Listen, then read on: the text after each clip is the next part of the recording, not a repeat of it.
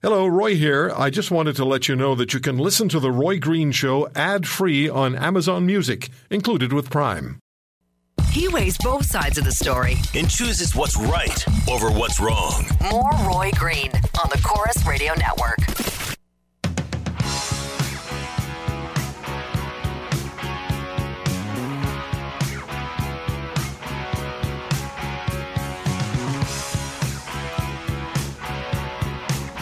Racism.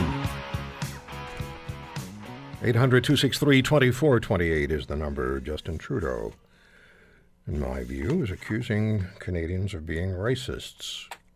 It's hard not to come to that conclusion when you read what he, what he said.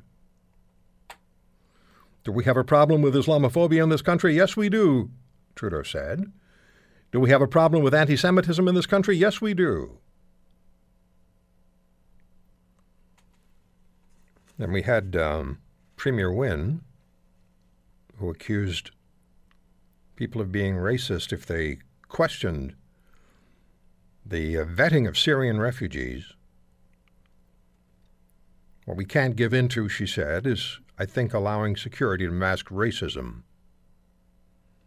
That's the danger, and that somehow talking about security allows us to tap into that racist vein. To that, Ujjal Dosanjh, the former Premier of British Columbia, Liberal Premier of British Columbia, and Federal Health Minister in the Chrétien government, responded on a web posting Premier Wynne, did you just call me a racist and a xenophobe? Yes, you did. Did I take it personally? Yes. I took it personally on behalf of 67% of Canadians who disagree with the year end deadline imposed by the Canadian government to bring 25,000 Syrian refugees into the country. Mr. Dosanjh went on to say that in one fell swoop, Kathleen Wynne labeled as racist 67% of Canadians. Like I said, it's the shutdown argument. And if you are a racist and you put forward racist ideas and racist philo- philo- what are they? What's the word? That word, yeah, the P H I L. If you have a philosophical bent that identifies you as racist, then it has to be the shutdown argument. Then you've earned it, deserved it, and you should pay for it.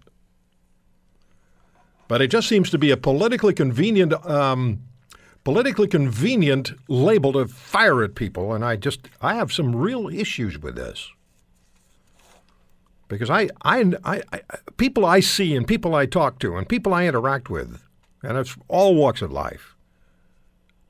I don't run into racists. I don't run into people who talk to me about so and so and this and that, and, these people are bad.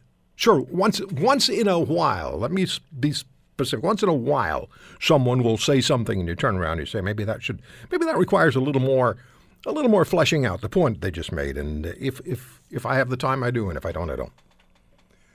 But I take note. Brian in Saskatoon. Brian, thank you for the call, sir. Am I on with you now, Roy? Yes, sir, you are. Oh, right on. Uh, you know, I was thinking there, there, they say in the next 20 to 30 years there's going to be 10 billion people on the planet. Yes, sir. I and think so. everybody wants to come to the West. Everyone wants to be in the West. We could take 100 million refugees over the next 20 years. It'll never be enough. Like, it's just realistic. We can't take everybody. And does that make me a racist because I'm because I realize that we can't we have no border patrol. You see what's hap- happening at Emerson and Quebec and all that? Like we just have to get ahead of the curve on this thing and that, that So what is so? So maybe we should ask this question, Brian. What is racism? Well, it does, just because uh, I have concerns about all the refugees coming to Canada and what it means for the future of the country doesn't make me a racist. You know what? That's No, it doesn't. It does not. It absolutely does not. It is a, it is a it is a discussion point. It is a it is obviously an issue that needs to be talked about in this country because it's brought up by our political leaders. You know, in, in Ontario, the, the the government has just started a, a three year study into uh, racism on how to and how to uh, do away with it. Well, that's what I'm saying. Just because I'm concerned as a Canadian, No, no, I hear you. about all the refugees and everyone that's going to be coming here in the next 10, 20, you know, that doesn't make me a racist. It just makes me concerned about the future of our country, and, and we've got to think of the future. We can't just But would you say? I mean, are you are you would you look at a certain group of people based on their racial origins, their ethnicity, their language, their religion, and say, no, because of these factors, I don't want them in Canada? Absolutely not. Then It's you're just not- then- We, we, we have to bring them in on a, in a timely and, and realistic and, and proper manner. We can't just bring them all in at once. Then anybody who would describe you as a racist is an idiot.